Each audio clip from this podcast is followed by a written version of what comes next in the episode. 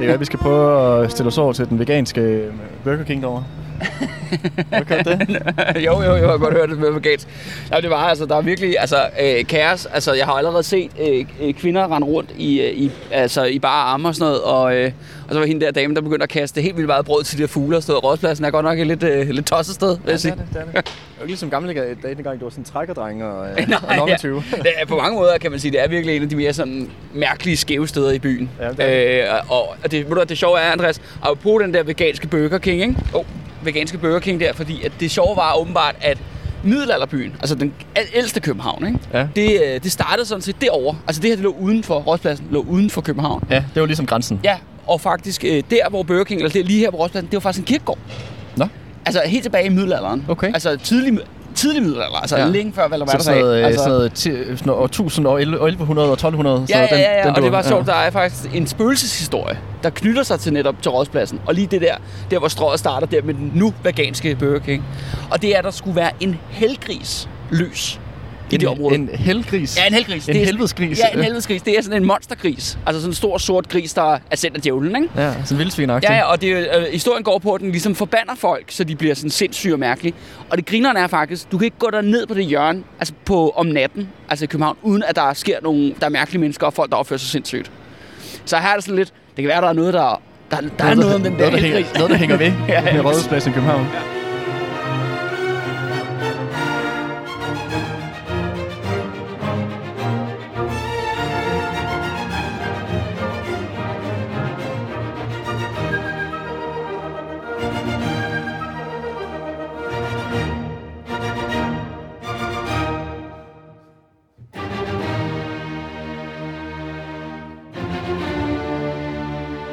Hjertelig velkommen. Du lytter til De Røde Fjer med vores finale episode om folkeopstanden i 1944. Mig og Andreas, vi er rykket til Rådspladsen. Yes. Så derfor kan du nok høre, at du kan høre noget trafik, og du kan høre mennesker, du kan høre øh, aggressive måger, og det kan også godt være må, måske nogle, øh, nogle spanske turister, der prøver at finde hostel, kommer til at passere os på et eller andet tidspunkt. Hele vores serie her, der har vi jo draget ud i de forskellige brokvarterer og kigget jo øh, på slagmarker, har jeg Yes. lyst til at sige, ikke? Ja. Der, hvor opstanden foregik, ikke? Men, men når det kommer til Nazi-alliancen, altså deres modstandere, de mm befinder sig jo også i København. Ja. Og jeg vil faktisk sige, at Rådspladsen er nærmest det tætteste på, du kommer På deres på, det, fæstning. på, ja, på deres hovedkontor, Ja. ja. hovedkvarter. Ikke? Fordi for det første, hvis du kigger ned den her retning, der ser du Nelde. Ja, hvad er det for en Der retning? Det er du nødt til ja, at forklare. Ja, ja, ja, jeg ved ikke, uh, stikvist, eller nej, jeg ved det ikke. Ja, hvis man står og kigger over på, hvad er det, Dansk Industri? ja, og råd, rådhuset, ikke? Ja, og så kigger til højre, så nedad, hvad hedder den vej? Hos Ja, det er jo hos Andersens Boulevard, så, ja. så nedad hos Andersens Boulevard mod den retning, hvor der går imod Frederiksberg. Ja, Ja. lige præcis. Hvad, Og, hvad er øh, der i den retning, siger du? Jamen, det, over på det hjørne, der ligger der en stor, grå bygning. Og øh, det er simpelthen Dagmarhus. Okay. Og den ser ud lige præcis, som den gjorde under krigen. Der er sådan set ikke lavet det store om, i hvert fald ikke, når det gælder øh, facaden. Og, og ved du hvad, det er jo derinde, hvad der bedst sidder. Så han sidder oppe på den bygning derovre? Ja, okay. og de har faktisk sådan her, de har faktisk alle etagerne. Øh, øh, minus stuen, der er faktisk biograf, det var der også dengang. Okay. Øh, men resten af bygningen er sådan set deres, og der sidder han oppe på 5. sal og har kontor ud til Rådspladsen. Så der er jo her, han har kigget ud på den danske befolkning, når han har, ja, og det er der, han har haft alle de krisemøder, vi har talt om. Ja. Med Dr. Walter og Stive Otto og Schalburg folkene og departementcheferne og alt sammen det foregår derinde. Det, så, det eneste, der var anderledes under krigen, det var, at oven på taget, der var der nogle kæmpe store øh, træplatforme, de har bygget op, hvor der stod maskinkanoner og, så, og antiluftskyts. Okay, så sådan, sådan, sådan lidt Det er en fæstning, ja. Og, og faktisk også den der lille gade, der går forbi her forbi Dagmarhus, den hedder Jernbanegade, men den var faktisk lukket af. Og der var faktisk også bygget bunkers og lavet pigtrådsspærringer, så man skulle ligesom vise papirer for ligesom at komme igennem. Okay. Og det er fordi hele den der lille gade, Jernbanegade, som fører op til, øh, til Vesterproduktion, det kan man godt kalde, det er jo ligesom, det var nazigaden Ja. under krigen, fordi at øh, Waffen SS og Frikorps Danmark havde også kontorbygninger lidt længere ned ad gaden. Okay. Ja, så du ved, det var virkelig, altså hvis der var et Heart of Darkness, Så var det der. så, så var det der, det, så var det, det, her, det var den her lille gade, gade her. Ja, med men grund til også, at det ligesom er... øh, Men grund til at Rådspladsen endnu mere også ligesom symboliserer National Alliance, det er jo også, fordi der er så mange af de danske samarbejdspartnere, som også har til huse her jo. Fordi for det første har du selvfølgelig Dansk Industri, som ligger jo i en meget, meget grim, moderne øh, bygning, som er sådan en... Den tror jeg, den river de ned om 15 år, ikke? Og så bygger de et eller andet... Øh, Ja, forhåbentlig. ny- Ja, et eller andet nyt, ikke? Det plejer de skulle gøre med Dansk Industri. Men det ligger derovre selvfølgelig. Og så er der selvfølgelig øh, Rådhuset, som jo godt nok er kommunalpolitik, men som vi har set jo har, også med sidste episode med den her plakat, så var der jo rigtig mange... Øh, De spiller stadig en aktiv del i forhold til at påvirke de ja, politiske køb- begivenheder. De københavnske kommunalpolitikere var, politikere var virkelig også med i Alliance. Det er der i hvert fald heller ikke nogen tvivl om. Nej. Og, øh, og så er det faktisk også lige nede, når du går ned her mod, øh, hvad hedder det, Tivoli, så kommer du også faktisk til, øh, hvad hedder det, Landbrugs, øh, Akselborg der, hvor øh, landbrugsorganisationerne øh, har til hus, eller landbrugs, åh, hvad fanden er den hedder? Dansk Landbrug, er det ikke det, den der organisation, Jo, jo, det lobbyorganisation lyder rigtigt. Jo. Jo, øh, Dansk Landbrug er til hus, som jo også er en kæmpe del af National Alliance. Så de ligger sådan lige, sådan, lige rundt om hjørnet. Ikke? Mm. Og så over på den anden side, så har du selvfølgelig øh, politikken. Øh, som, jo, det er selvfølgelig en avis og sådan nogle ting, men politikken altså, var jo også fuldstændig pro national alliancen under hele krigen, ikke? Og altså støttede op om al regeringspolitik. Så du har ligesom også pressen, der faktisk er, er præsenteret her. Så du har både øh, du har erhvervslivet, du har Politikerne. politikerne, du har pressen, og så har du selvfølgelig og så er der også skægge- tælle- besættelsesmagten. ja, selve besættelsesmagten. Alt Ja. sammen lo- lokaliseret her på, øh, på Rådspladsen. Ikke? Yes. Vi sluttede jo lidt på en cliffhanger sidste gang. Om øh, hvem, hvem vinder, hvem taber. Ja. Øh, folkeopstanden. Fortsætter strækken. Jeg fortsætter strækken, fordi nu er vi jo nået til mandag den 3. juli 1944. Volden stopper faktisk her om mandagen. Den eneste incident, man har, er, at der er nogle sommerkorpsfolk, altså en af de her dansk racistiske korps, øh, der sover en 14-årig dreng på Vesterbro. De skyder ham i armen, ikke? Men det er det eneste. Altså, nu er dødsfaldene, voldene, de sårede, det stopper for dag af. Altså, og det der med, at tyskerne og de danske racister, de er bare væk fra gaderne. Ja. Det er sådan set kun danskerne på, altså der er den danske del af National Alliance, og så er der sådan den københavnske arbejderklassebefolkning. Ja. Der, der er som man siger, det tyske element, kan man sige, det nazistiske element. Ja, de er trukket ud af ligningen. Det er kun ja. op til de to, øh, de to parter. Åh, oh, kommer der lige rådsklokker. Det er jo Ja. simpelthen så autentisk, som det overhovedet kan blive. Meget, meget københavnsk, Ja, så vi, ja. vi har ikke taget røven på jer. Vi, har, Vi er- har vi er faktisk på Rådhuspladsen. ja, ja, ja. Vi har også stået alle de steder, vi har sagt i løbet af sæt. Skal lige sige, det er ikke, fordi det er optaget lige ude for mit hus eller noget. Ja, og så der om mandag, så det er alt ligesom op til øh, den danske del af National Alliancen, kan de få folk tilbage i arbejde. Så, og de har jo udsat den københavnske befolkning på, for et sandt propaganda bombardement, som vi talte Ja, om. med de her øh, løbesedler og flyver, Ja, ja, ja, ja. plakater, der er hængt Ja, op og så og radio, der bare kører i loop. Og, øh, og noget kan man sige, hovedslaget det handler om der om mandag den 3. juli, det er faktisk om sporvognene, som vi har talt om meget jo i løbet af serien. Og det er faktisk, at øh, den socialdemokratiske sporvognsborgmester, altså ham, der er siddet inde på, på Rådhuset, Der var simpelthen en der sporvognsborgmester var, dengang. ja, jamen, det var jo den vigtigste øh, form for kollektiv trafik, ikke? Ja. Altså, der var dengang. Men vi har jo ikke nogen togminister i dag, har vi det? Nej, desværre. Nej, men det burde vi have. det burde vi have, fordi der, der, der trænger til at blive ryddet op. Og blive opgraderet lidt. Ja, ja, lige præcis. Øh, men ham her, øh, sporvognsborgmesteren, han hedder H.P. Sørensen. Han har faktisk været tidligere redaktør af Socialdemokraten. Så Okay. altså, han er sådan en... Han, er- han er rigtig socialdemokrat, socialdemokrat, ikke? Jo. På, øh, på den meget pamperiske måde. Øh, man kan sige, det er lidt ham, der udkæmper slaget på National Alliancens vegne her om mandagen. Fordi han er sådan forhippet på, at vi skal have, have sporvogne, de skal have sporvognstrafikken i gang. Fordi simpelthen ideen er, at hvis en kollektiv trafik kører, så kan folk komme på arbejde.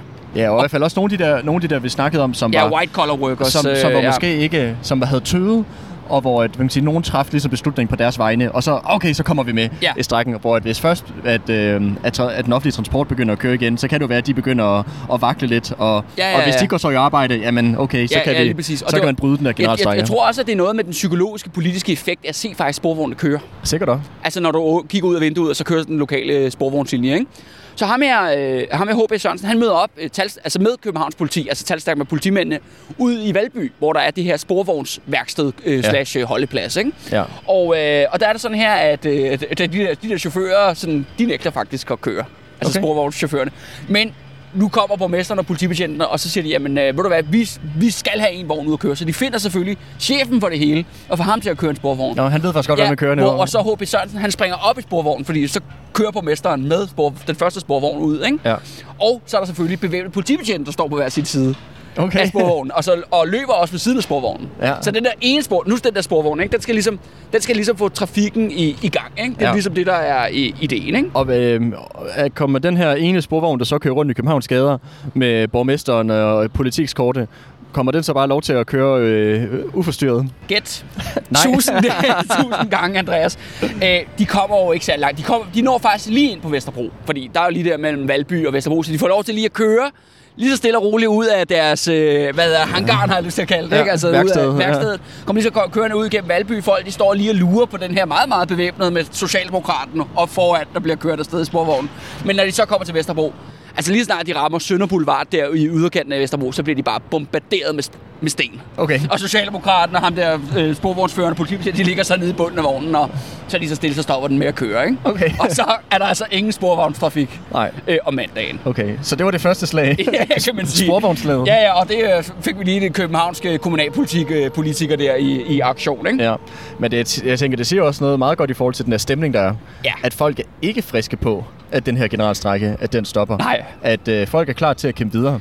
Det er faktisk meget sjovt, at den det her mandag her, der er faktisk en, en virkelig grineren beskrivelse. Det er sådan en, øh, sådan en fyr, der arbejder i staten. Altså sådan en, han er sådan en embedsmand, la, lav, lavere arrangerende type, ikke? Altså ikke en, der er virkelig... Man har også partimedlem, altså papirmedlem af Socialdemokratiet. Ja. Og øh, han prøver desperat at komme på arbejde om mandagen. Okay. Han er bare, den stræk, den skal brydes. Ja. Altså, jeg er han, han har læst plakaten, han har hørt radioen, han har set, kan- han har jeg- set højt tøj Jeg gør min so- socialdemokratiske pligt og ja, lige strækkebryder. præcis. Ja. Og, og det grillerne er, at han, han prøver sig, altså hele morgenen og formiddagen, prøver han desperat at komme på arbejde med offentlig transport. Det vil sige, at han bor ude i byen, så han, han, er, ligesom, han er en af dem, der kører fast med sporvogn. Ja. Og han løber rundt til alle stoppene, for at, ligesom at finde en linje, der kan Der køre kører, ind. ja. Og det, det får han simpelthen ikke. Nej. Og det grinerne er så at faktisk, han skriver et indlæg, øh, der bliver trykt i, øh, i en, øh, hvad hedder det, i øh, Socialdemokraten nogle dage efter, altså efter folkeopstanden er slut. Hvor han ligesom fortæller om hans, om hans kamp for at komme til på arbejde. Ikke? Ja, hold op. Ja, ja, men det var bare sjovt, ikke? Altså, der er nogen, der gerne vil bryde stræk, men, Ja, ja, altså, ja. men det kan, der har du så en, en af de her, hvad hedder det, ikke, ikke frontkæmper, eller hvad skal vi kalde det, ikke Nej, nej. en af den der modstandskampen her, som, øh, som fortæller på, sådan, og det er sådan meget humoristisk, altså her så mange år efter, ikke? Han vil, fandme bare gerne på, på arbejde, ikke? Yes. Og gøre sin pligt, ikke?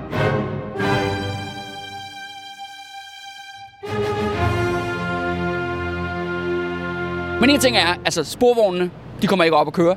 Strækken, den er total. Generalstrækken er, altså byen er, er stille, fordi at arbejdet er nedlagt. Men meget mere relevant er det også, Andreas, om mandagen, der spreder folkeopstanden sig endnu mere.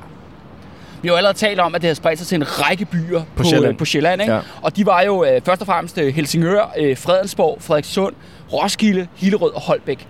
Men her med, og det, de startede sådan set allerede lørdag, hvis du kan huske det. Ja. Øh, Den 1. juli. Men her om mandagen, så kommer der en masse nye byer med i den her strække. Fordi nu mandag er jo en arbejdsdag, så Ja, ja, folk kommer tilbage. Så strækken spreder sig videre på Sjælland til Ringsted, Sorø, Næstved, Vordingborg. Den hopper ned til, øh, til Falster, så Nykøbing Falster Er også går med. også i strække. Okay. Og mest interessant og relevant, også fordi at på mange måder i vores øh, serie og i relation til oprøret, nu går vi ligesom fuld cirkel. Esbjerg kommer med igen. Som den, øh, okay. Ja, ja, så springer simpelthen over folkeopstanden tilbage til Jylland. Udgangspunktet. Ja, til ja. faktisk der, hvor det hele Startede, startede, ja. i sin tid, der i, øh, i sommeren 43. Okay, sjovt. Og, øh, og Esbjerg bliver sådan en virkelig sådan et, igen kan man sige, et, et øh, opstandscentrum. Folkestrækkecentrum. Fordi at øh, Esbjerg formår faktisk at hive en masse meget, meget mindre, skal vi kalde det, oplandsbyer med i den her total generalstrække. Altså det, det er steder som Grænsted og Gram og Ribe, det er jo ikke lige frem, fordi det er... Proletariske centre. Ja, nej, nej, det kan, det kan man ikke lige frem påstå.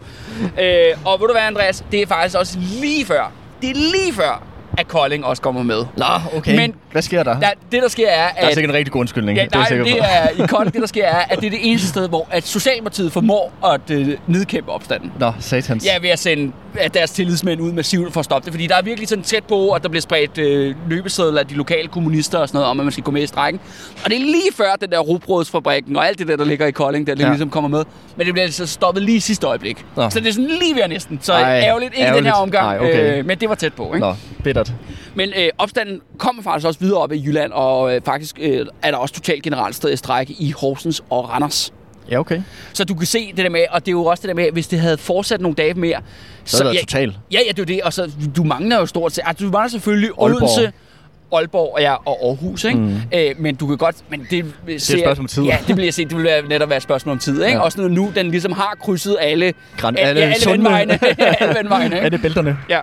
Du har stadigvæk det totale generalstrække i øh, København. Og skal måske lige vente på den der, ikke? Nå, Ja, nej, han stop. skulle, bare, han skulle bare på toilettet. Han skulle bare vise sig. Ja, ja, han skulle bare, han skulle bare lige, øh, han skulle lige på Burger King, ikke? og så, så generalstrækken er totalt i København. Alle de her nye byer, de kommer med, det springer sig over til Jylland. Det er tydeligvis, at bevægelsen ikke kan stoppes. Om morgenen den mandag, eller der, ligesom der er nyheden om, at det lykkes ikke for socialdemokratiske HB Sørensen at få sporvognstrafikken i gang igen, så er der faktisk et møde mellem Niels Vendingsen, altså leder af departementchefstyret i Danmark, og Werner Best på hans kontor oppe i Dagmarhus. Ja. Ja. Altså lige herovre, ikke? Ja. Og, Så de har siddet deroppe på femte de, har, sal? de har siddet det her møde, Ja. ja. og, øh, og det er ligesom, okay, hvad er status? Og så siger Werner Best jo det berømte jo, de har vundet. Okay. Altså, han, ja, ja, ja, øh, han, fordi- han anerkender sit nederlag. Ja, og det er jo det der med, fordi han er jo faktisk bundet på hænder og fødder, fordi at Hitler jo og Dr. Walter for Berlin, for økonomikontoret i Berlin, har jo egentlig taget hans hårde våben frem. De har taget pisken fra Ja, ham. de har taget bisken frem, og Ja. ja. nu har de så prøvet guleroden, og guleroden fejler sig også her. Ja. Øh, I form af den her Så han socialdemokratiske... føler ligesom lidt, at hans hænder de er bundet. Ja, lige præcis. Ja. Ja. Ikke? Og han siger til Niels Svendsen, at øh, ja, altså, simpelthen de har vundet. Og at de vil sådan set bøje sig for de krav, som øh, Frihedsrådet og bevægelsen sådan set har rejst, som er jo ophævelse af spærtiden, Ja. øh, ja, så man kan være ude hele natten, ja, få sig en bajer eller whatever, og, øh, og det andet er jo så, at alle de her nazistiske korps skal ud af København. Hmm. Men var de ikke allerede begyndt at blive trukket ud af København, de der nazistiske Nej, de er sådan set stadigvæk, men de, Okay. er, men de er ligesom, de er, hvad hedder det? de er lying low. Nej, nej, nej, de er in their quarters, ikke? Altså, de Ja. er nede i frimurlogen og andre steder og, og drikker sig plakatfulde, som de plejer at gøre, når de er fri, ikke? Ja, okay. Men de kommer altså ikke ud på gaden her om mandagen. Nej. Og, øh, og så der sker der noget sjovt, fordi at øh, Niels Vægensen går, gør det godt nok ikke selv, men han sender en af de andre departementchefer i byen, en fyr, der hedder Kok, en af de lidt mere lavere rangerende departementchefer, og sætter simpelthen en, han sætter et møde op med Frihedsrådet. Okay. I form af ham her, Mogens Fogh, jo, som øh, jo var kommunist, ikke? Ja. Øh, og, og de mødes i bibliotekshaven, som ligger lige øh, ved siden af, af Christiansborg. Og der har de to møder om mandagen. Altså et meget sådan tidligt på dagen, og så et senere. Og det her tidlige møde, der mødes de her to, og ham her Mogens Fogh, han er jo så... Ja, han har været under jorden et par år nu, ikke? Han er sådan en professionel modstandsmand, og så den her fine departementchef. Og det første, det, da det første møde, så siger ham, det er departementchefen til Mogens Fogh, at de skal give op. okay. så siger, I skal bare I skal underkaste jer. Det, det, det, det er bedst for Danmark, ikke? Så jeg prøver lige Sidste, forsøg. Lige Ja. sidste forsøg, ikke? Og Morten Fogh siger sådan, What? det virker som om, at vi har vundet. og, øh, og så bliver han rasende ham med departementchefen. Så smutter han tilbage i sit ministerium. Og så, en forhandling. og så nogle timer senere, så, bliver det, så får de kontakt op igen. Ej, kan du ikke lige møde mig nede i bibliotekshaven igen? Okay, fint nok, vi tager endnu et møde, så er der oppe af eftermiddagen.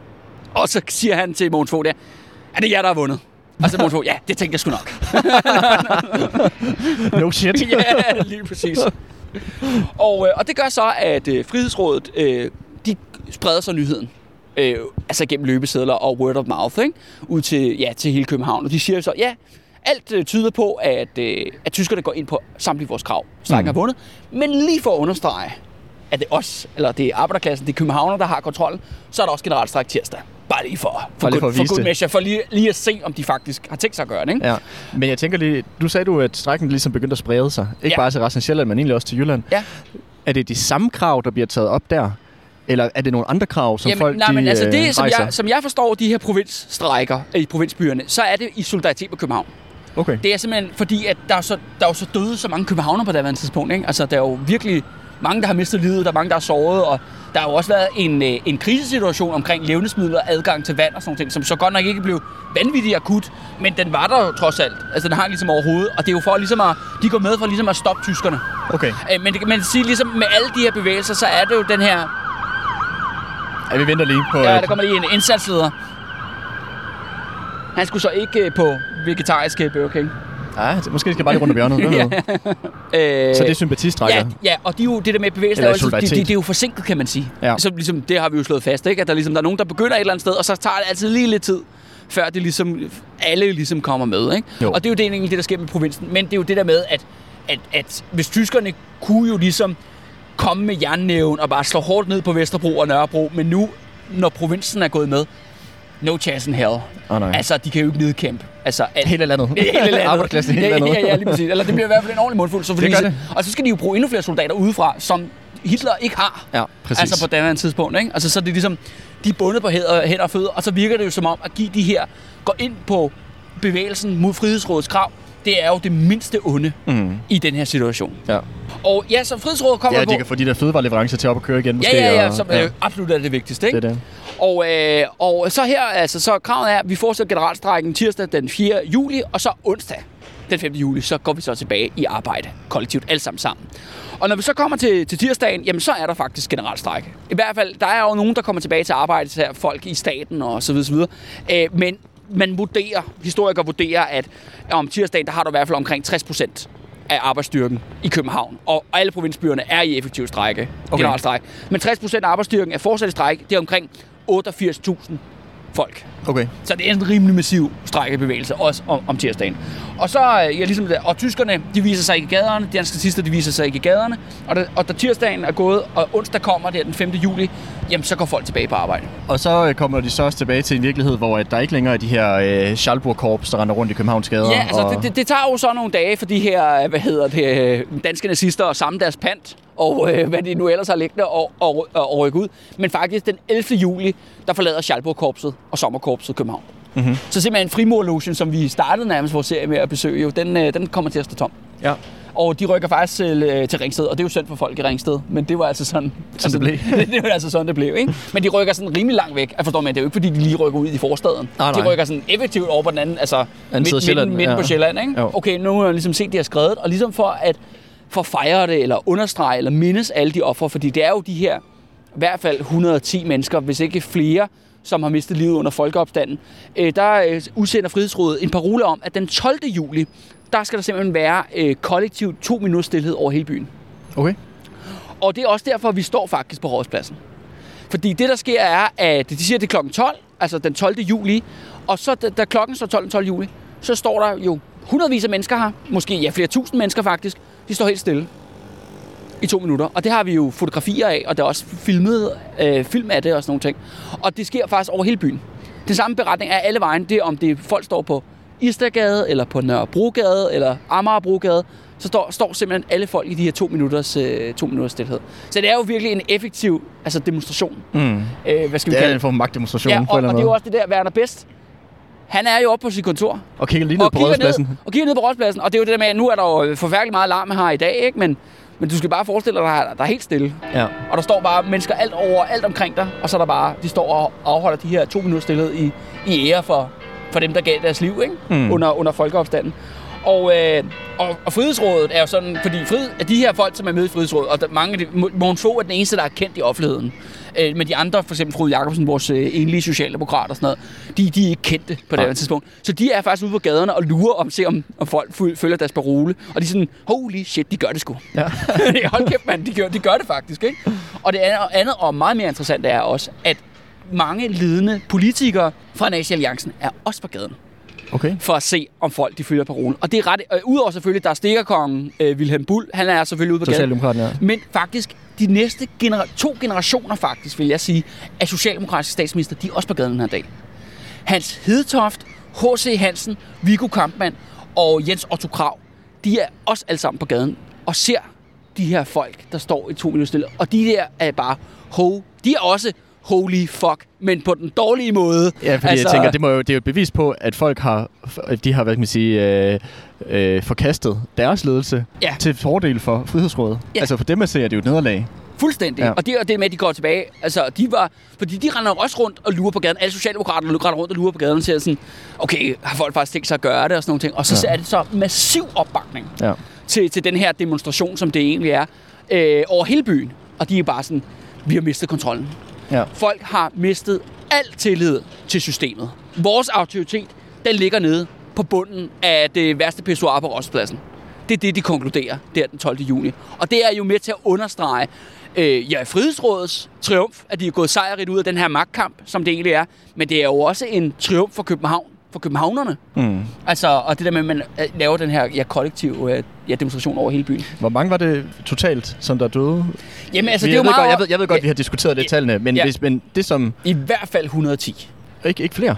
Nej, men øh, jeg, tro- jeg, vil, jeg tror i hvert fald, jeg tror mere 150, tror jeg er mere realistisk. Okay. Fordi at jeg, jeg synes, at vi har efterhånden haft mange dage, hvor der har været, så har der været øh, 40 den ene dag, og 30 den anden dag. Og, Ja, men andre dage så har der været omkring 10 stykker, ikke? Eller Jo, omkring jo. 20 stykker. men stadig, ja. det er mange mennesker. Det ja, er ja, det. ja, ja, ja, og det er jo spredt ud over hele byen, og, og nu fortalte jeg jo også familieanekdoter her for et par afsnit siden, og sådan, der var jo også en nabo, der blev dræbt, ikke, til min oldefar. Så, så det er jo det der med, jeg tror ikke, at du skal så langt væk, før man ligesom i hvert fald en kender en, eller har set noget i hvert fald, mm. set nogen blive øh, dræbt. Der var jo nogle rimelig blodige. blodige massakre rundt omkring i byen, Ja, og hvor der var mange vidner. Ja, ja, ja. med mange vidner, ikke?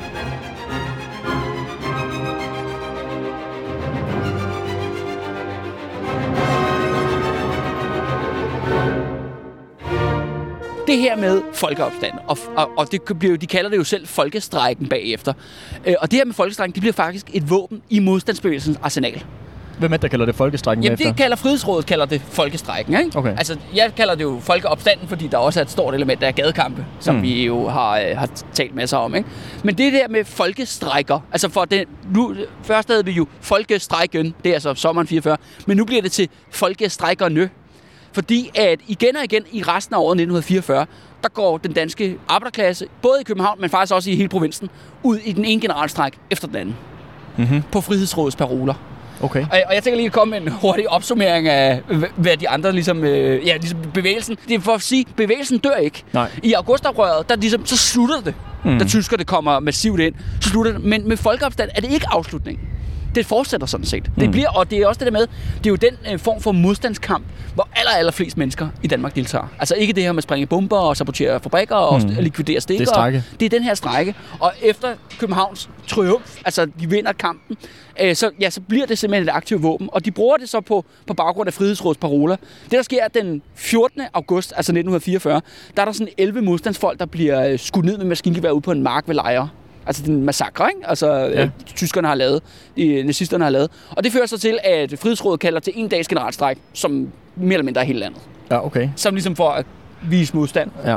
Men det vil sige, at man kan sige effektivt, så er... Øh, man sige, så har Frihedsrådet, som jo er domineret af kommunisterne, Ja. har sådan set bliver set til som ledelsen af den danske arbejderklasse. Ja. Ikke bare i København, men Ja. i hele landet Ja, egentlig. det er ikke kun modstandsbevægelsen. De er, ligesom, de er taget ligesom skridtet op, ikke? Ja. Altså til, til hele arbejderklassen. Og det fører også til den her, kan man sige, øh, massakre. Det fører også til, at de indkalder til to minutters stillhed den 29. august. Og der er det så de samme scener på Rådspladsen og hele København. Altså Ja. to minutters stillhed over, og nu også over det meste af landet, hvor folk står og holder to minutters stillhed kl. 12 den 29. august. Den 15. september 1944, der er der en, øh, en masse deportation af modstandsfolks fanger, der sidder i Frøstøvlejren Ja, i øh, nede Sønderjylland. ja. Og der har der- jeg faktisk været. Ja, ja, der har jeg også været en gang med. Ja. Meget, meget tri- deprimerende sted. Ja, ja, ja.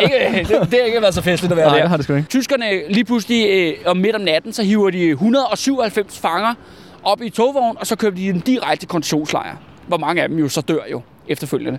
Og det gør simpelthen, at Frihedsrådet, øh, det starter faktisk som en spontan strække i Sønderjylland, men det, Frihedsrådet griber den hurtigt og siger, "Ved du hvad, den hopper vi også med på, der er generalstrække i hele landet. Hmm. Så i endnu en gang kan man sige, at hver gang at besættelsesmagten gør noget altså stort, øh, kan man sige, øh, altså blodigt, øh, undertrykkende, jamen så svarer man igen med de her øh, folkestrækker, ikke? Men de det virker også som om, at det er lidt mere sådan en... Altså, det der med at holde de der endags generalstrækker, det kender vi jo også fra i Ja, dag. ja, ja, altså. Frankrig er jo måske verdensmestre i at have en fagbevægelse, der indkalder til enkeltdags generalstrækker. Men det i sig selv gør jo ikke en forskel fra eller til. Det er jo ikke fordi, at nazisterne trækker sig ud af landet, Nej, nej, nej, at, nej, fordi nej. der er en endags generalstrække. Så jeg ved, ikke, jeg, jeg, ved, jeg ved selvfølgelig ikke, hvordan, hvilken effekt det har haft i den her konkrete situation. Bare det, at nogen gjorde noget, kan også Ja. have været, at folk bare sagde, at Ja. endelig noget sker. Men ofte bliver det der med at holde de der endags generalstrækker, er også en måde, som man ligesom prøver at lukke lidt vred ud, sådan en sikkerhedsventil, uden at man rent faktisk ændrer noget Ja. grundlæggende. Fordi Altså, altså, jeg vil gætte på, at de der folk bliver alligevel deporteret ned til Ja, ja, ja, koncentrationslejre. ja, ja, og Så- de der 11 modstandsfolk blev jo skudt ud Ja, på ja, den der præcis. mark, ikke? Så det er, også Altså- det, er jo, det er jo hele tiden sådan defensive ting. Det er jo ikke Ja. ja. offensive tiltag. Nej, nej, nej, og det kan man så sige, det er jo også en begrænsning. Men det er jo nogle, nogle magtfulde demonstrationer Det er det da. på modstand. Ja. Ja. Og det er jo også ligesom min, hele min hypotese om det her med, det her det er den rigtige modstandskamp. Ja. Ja. Altså fordi der er så mange flere mennesker med Ja. i de her strækker. Øh, og, og lige den sidste af de her folkestrækker, altså i hvert fald i 44, for de kommer også i 45, men det er lidt en historie, vi gemmer til en anden dag. Øh, det er, at, øh, at da politiet bliver taget, eller hele Danmarks politi bliver jo taget den 19. september 1944, og der indkalder man også til generalstræk. Jeg har taget, øh, taget nazisterne. Ja, ja, ja, de, ja. de, de arresterer 2.000 af dem og sender dem i koncentrationslejre. Ja. Ja. Og det var virkelig godt for politiets renommé, skal jeg hilse at sige. Godt nok var der folk, der mistede livet og fik traumer og alt. Men for Københavns politikorps overordnet set, så redder det faktisk deres ære og renommé, at tyskerne tager dem. Ja, fordi at, hvis, jeg vil sige, som den her historie også... også øh, Ja, ja, det er jo ikke fordi, Det- det, så er det det, ikke ligefrem, det, det, er jo ikke fordi Københavns politi har brilleret deres solidaritet med bevægelsen. Vel? Nej, tværtimod. Nej. Og der indkalder så Frihedsrådet igen til landsdækkende generalstræk, som så var i to dage, den 20. og den 21. september øh, som også er, er ret øh, øh, effektiv. Men jeg er sådan set enig, hvad du siger, Andreas. Det er, sådan, det er jo defensivt, og det er mere sådan en demonstration, fordi det ligesom går i sig selv igen. Ikke? Mm. Og der kan man jo så se med folkeopstanden, ikke? som jo så var reelt set fra den 26. juni til og med den tirsdag den 4. juli, ikke? Mm. hvis man tæller alle dage med, øh, at det var jo, der skal, lidt, der skal lidt mere tryk på drengen, ikke? Altså for at øh, man ligesom får sin krav øh, indført. Ikke? Ja. Øh, og det er også en rigtig trussel. Ja. Jeg vil sige, det der med at have en generalstræk, der varede, ja, hvad, hvad, hvad den varede, 12 dage eller sådan noget, den dur, ja, ja. Det, er jo, det begynder lige pludselig at være noget, der, der kan mærkes. De her endags generalstrækker, det, øh, det, det, det har ikke den samme effekt. Nej. Men jeg vil, jeg vil sige, i det store hele, så jeg tror, at i sin samtid har det nok haft en rigtig god effekt. Ja. Også det der med, at du rent faktisk har kunne jeg kunne forestille mig, at det også har været rimelig ensomt nogle gange under besættelsen. Altså, du har jo haft udgang, ja. forsamlingsforbud og alle mulige andre ting. Ja, ja, ja. Så ja. det med rent faktisk at kunne have de der, okay, fuck, nu strækker vi, vi, øh, hvad kan man sige, vi mødes ned på gaden, hvad det ja. måtte være, har jo sikkert også haft en rigtig god effekt i forhold til ja, jeg at, tror også, at det har skabt at kunne holde noget gejst liv. Altså, det har skabt en stor sådan, solidaritet eller forbindelse netop til den væbnede kamp. Det er det. Altså, fordi man lige pludselig forbinder de to. Og det var jo det, der ikke var før. Præcis. Og det var faktisk heller ikke det, der var under selve folkeopstanden. Vi har snakket om, at der har været nogle modstandsgrupper, der har sådan lidt rundt og sådan noget. Ikke? Men det har været nede sådan i det ene hjørne. Ikke? Altså udover selvfølgelig de store sabotageaktioner, som er med til ligesom at udløse det hele. Mm. Men da selve opstanden kører jo, så er modstandsbevægelsen og frihedsrådet, de er jo bare med på, på badebilletter, ikke? Jo, jo. mens, øh, mens øh, der kampen bliver udkæmpet i gaderne. Ja. Øh, men her bliver, kan man så sige, at de to øh, ja, bevægelser, eller, eller hvad kan man kalde det, de bliver ligesom forbundne igennem de der generalstrækker.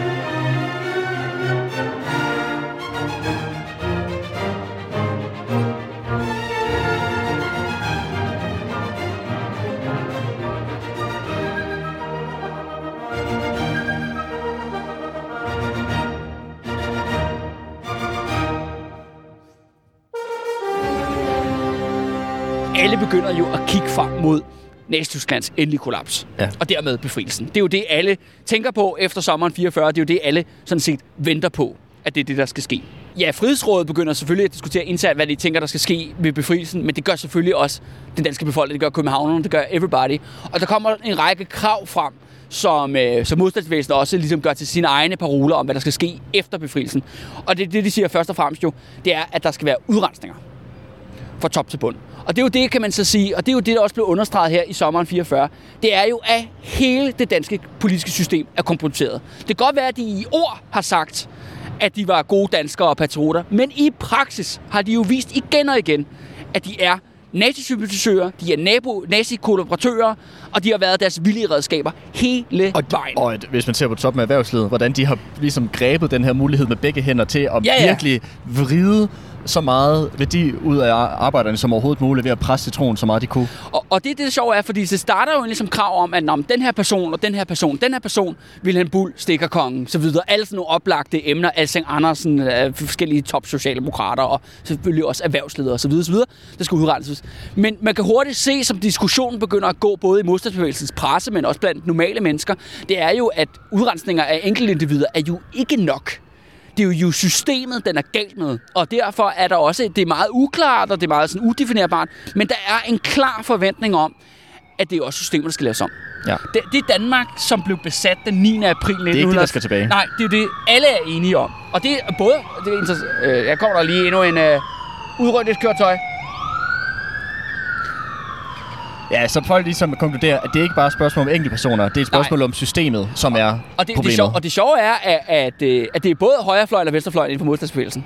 Altså, det er også de her dansk samlingfolk, de her nationalkonservative, øh, ja, sådan antidemokrater, de synes det også, og kommunister, altså det, og der er også, der er sådan en bred stemning om, altså, hvad kan man sige, revolution ligger ligesom i luften. Og det er det sådan set, folk de venter på, det er det, de ser frem til. Og indtil da, så er der nogen, der springer nogle ting i luften, og, øh, og der er nogen, der, der laver nogle generalstrækker, ikke? Yes. Det er ligesom, man, man ligesom holder, holder, holder den ligesom i gang, ikke? Ja, gryden i kog. Men mest interessant og relevant, Andreas, for hvad der ligesom skal ske omkring Danmarks befrielse, det er, at efter folkeopstanden, der går England, altså Storbritannien og det britiske imperium, sådan set, som jo stadigvæk eksisterer på daværende tidspunkt, og selvfølgelig mere vigtigt, USA ud og anerkender Frihedsrådet som Danmarks modstandsregering. Ja. Og de anerkender, at den, igennem københavnerne, og sådan set også resten af danskerne, af den danske arbejdsklasses kamp, at Danmark nu er med på det rigtige hold. Det skal siges for god measure, at Sovjetunionen allerede anerkendte Frihedsrådet som den lovlige regering i april 1940. Okay, så Øh, noget tid. nej, 1944, ikke Okay. 40, 1944. Øh, og det er jo, jeg tror, der fanden, når der er domineret kommunister, ikke? Altså, det er lige en situation dårligt øh, ikke at gøre det. Men det betyder også, at nu, at Danmark har jo været, fra, 19, fra, fra 40 til 43, har Danmark været set ude i det store udland som en de facto allieret af Nazi-Tyskland. Som en mindre partner i aktiemarkederne, som blev, blev, under, som ligesom blev understreget, Ja. da Erik Scavenius tog, tog ned og underskrev det der antikommentærpakken Ja, ja. i, uh, i 41. Ikke? Ja.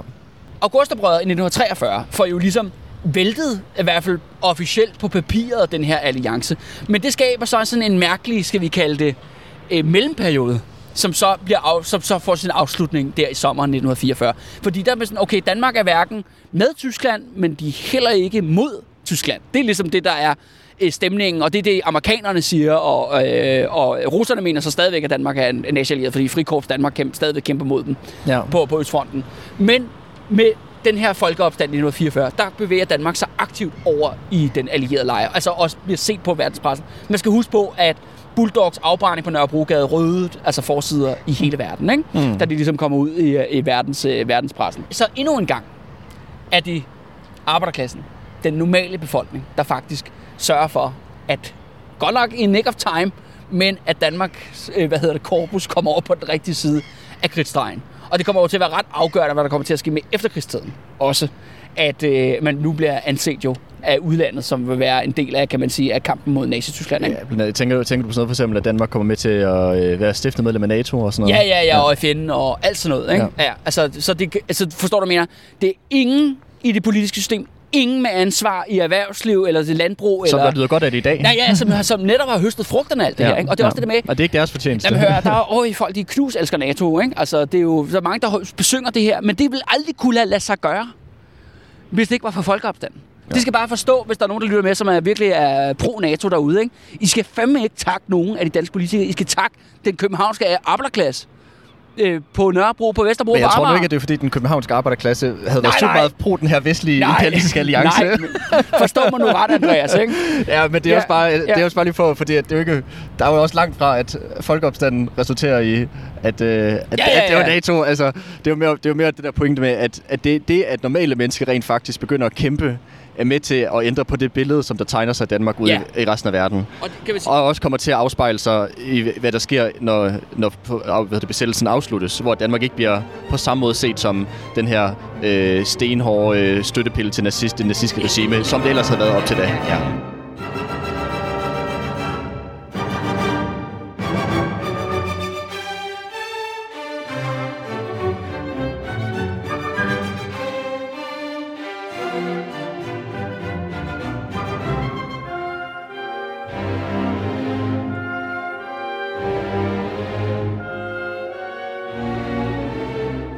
Og, øh, og apropos øh, støtterpille til det nazistiske regime, der er jo så i hele det danske panasset, ikke? hele etablissementet, der er der jo virkelig panik før lukketid.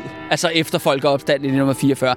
De tænker jo også virkelig, holy shit, vi står jo i en eksistenskamp. Vi står simpelthen, når befrielsen kommer, så skal vi kæmpe alt, hvad vi nogensinde kan. Vi skal bruge alle de beskidte tricks, alle de ressourcer, vi kan, hvis vi skal overleve. Altså både med deres jobs, deres karriere og deres personlige formue og liv. For de ved godt, når det bliver talt om udrensninger og revolution af systemet osv. osv. Jamen, hvem går det så ud over? Jamen, det går der ud over dem. Mm. Og øh, Andreas, øh, ja, det er jo, jo virkelig spændende, fronterne er tegnet op og sådan nogle ting. Men det er jo ikke den historie, vi kommer til at fortælle videre i dag. Det bliver en anden god gang, når den si- sidste, det sidste kapitel i be- vores besættelsestrilogi vil, vil finde sted. Og det kan jeg ikke sige på nuværende tidspunkt, hvor det bliver. Øh, men en gang ude i fremtiden Yes. øh, vil vi komme tilbage til Og det. øh, meget dramatisk med kirkeklokken i baggrunden og ja, lige præcis. Og øh, Andreas, jeg har en, faktisk en, en sidste overraskelse til, øh, til dig og øh, til lytterne. Men inden vi gør det, så vil jeg også bare sige øh, ja, tak, fordi I, øh, I lyttede med øh, på vores øh, serie om folkeopstanden. Det vigtigste er, kan man sige, at de røde fjer har jo aldrig brugt en krone på øh, reklamepenge. De, vi er kun blevet større og større, og nu er der jo over plus 20.000 jo, der lytter med på, på landsplan. At øh, den måde, vi har vokset på, større på, det er, at man ser det videre til sine venner. Og det vil jeg håbe, at det folk de, øh, de gør. Man kan også følge os ind på sociale medier, og så kan man komme ud med, på, med byvandringer med mig, eller se mig på slap line i forskellige andre sammenhæng. Men først og fremmest skal man også huske på, at de røde fjer øh, kan ikke lade sig gøre, uden at øh, folk de går ind og støtter os økonomisk ind på det, der hedder tier.dk med et valgfrit øh, beløb. Det er altså dem, der, det er dem, de, øh, de er omkring 280 mennesker, der betaler til det. Øh, det er dem, der sådan set sørger for, at det her show det kører videre. Øh, Så derfor en klar opfordring til, at hvis du kan ja, lide det, og, og synes, at det her meget, meget anderledes fortællinger om besættelsen var noget værd at, at støtte, så synes jeg, man skal gå ind og, og give, en, give øh, en skav. Ja, og det gør man inde på tier.dk. Yes. Og øh, Andreas, nu når vi jo så til de sidste bevingede ord.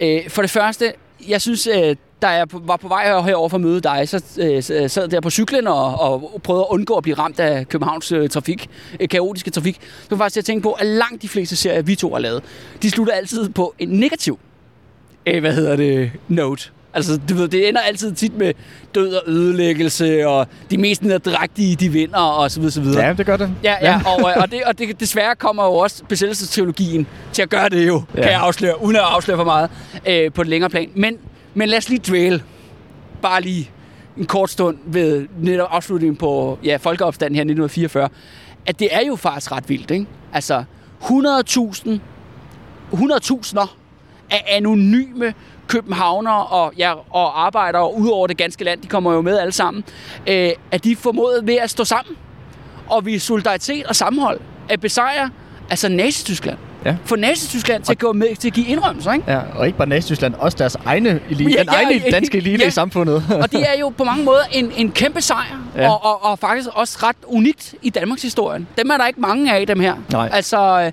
når man kigger og har det lange, brede perspektiv. Der er selvfølgelig andre enkelte historier, men jeg synes, at folkeopstanden er også noget af det, der stadigvæk, altså godt nok, nu er det jo så 80 år næste år, siden folkeopstanden fandt sted, og det er jo 80 år i år for, for øh, augustoprøret 1943.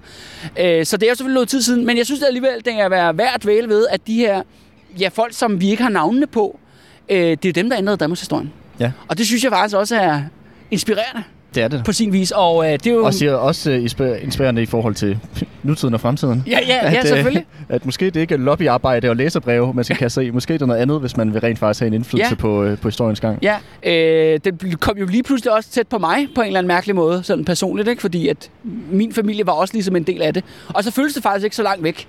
Fordi jeg kan jo, altså mine bedsteforældre lever stadigvæk, og, og, min, og det, jeg kan sagtens huske min oldefar, altså Mm. forstår du? Så det er sådan, øh, på den måde, så blev det ligesom om, at gabet, det ligesom lukkede sig mellem øh, mig selv i hvert fald, og den her øh, besættelseshistorie. Og det er ikke fordi, de spillede en kæmpe rolle, men de var jo, De jo til stede. de var også Ja. ja. nogle brækker i det her kæmpe store spil, øh, og afgørende, radikalt afgørende med øjeblikket i Danmarks historien, Mm. som er folkeopstanden i sommeren øh, 1944. At vi ved jo så ikke, hvad de mener. Altså, vi, kan have, vi ved nogens enkeltes holdninger, og der er jo så historikere, der sidder og analyserer og differencierer og gør alt muligt gøjl bagefter, øh, øh, selvfølgelig. Ikke? Og, og så er der selvfølgelig også mange kloge politikere, der har bruger det her til at slå mønt på det. Først og fremmest Frihedsrådet i, i den her kontekst, Mm. mm. til at fremme deres egne agendaer. Men Andreas, det er jo ikke fordi, der er lavet en, hvad skal vi kalde det, en voxpop eller en, en gallopmåling under folkeopstanden.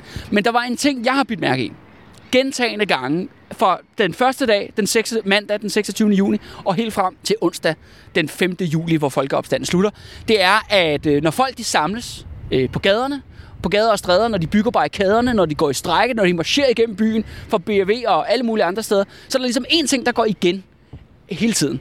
Det ene er de her røde flag.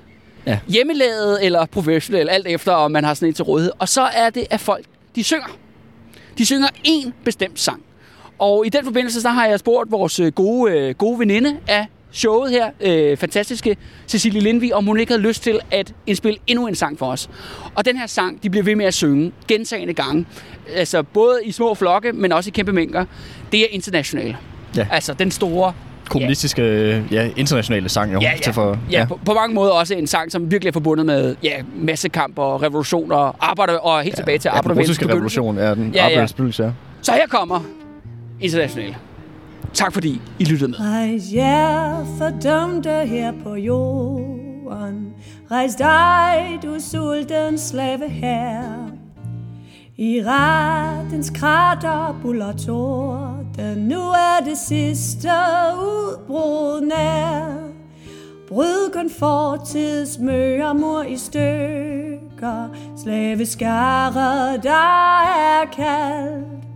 Snart verdens grundvold sig forrykker fra intet, da vi bliver al. Vågn til kamp, have at vælge til den aller sidste dyst. Og internationale slår bro fra kyst til kyst.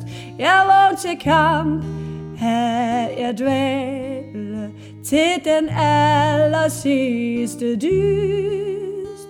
Og internationale slår bro fra kyst til kyst. Ej, know en mægtig Gud og kejser har folkehøvding står speed. Nej, selv til kampen vi os rejser, hvor folkeret forlanger vi. For at knuse tyvene vi føder, for at fri vor bunde ånd. Vi puster ved til essens glød og smede med en senet hånd. Vågn til kamp, have at vælge til den aller sidste dyst. Og internationale slår bro fra kyst til kyst. Jeg vågn til kamp, have at vælge til den aller sidste dyst. Og internationale slår bro fra kyst til kyst. Vi knuges under stat og love. Vi flås af skattens skarpe klo. Og pligtfri kan den rige sove, hvor ret kan ingen steder gro. Lad os kaste året af vor nakke, lighed fordrer pligt for ret. Med pligterne vi tog til takke, nu tager vi vor løn for det. Vågn til kamp, er jeg dvæle til den aller sidste dyst. Og internationale slår bro fra kyst til kyst. Jeg vågn til kamp, af jeg dvæle til den aller sidste dyst. Og internationale slår bro fra kyst til kyst. Med krigsbegejstring de os fylder, de konger før vi skal i slag. Men voldens herre væk vi skylder på masse mytteriets dag. Bær der strække ånden ind i hæren og på næste grissignal. Vi siger nej til helteæren og skyder herrens general. Vågn til kamp er jeg dvæle til den aller sidste dyst. Og internationale slår bro fra kyst til kyst. Jeg vågn til kamp, er jeg dvæle til den aller sidste dyst. Og internationale slår bro fra kyst til kyst. Arbejdere i stad på landet. En gang skal verden blive vor Den dogne snylter skal forbandet Forjages fra den rige jord.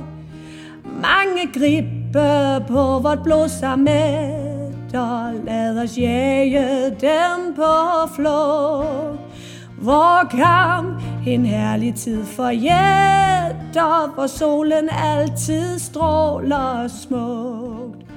Vågn til kamp er jeg dvæle til den aller sidste dyst. Og internationale slår bro fra kyst til kyst. Jeg vågn til kamp Af jeg dvæle til den aller sidste dyst. Og internationale slår bro fra kyst til kyst.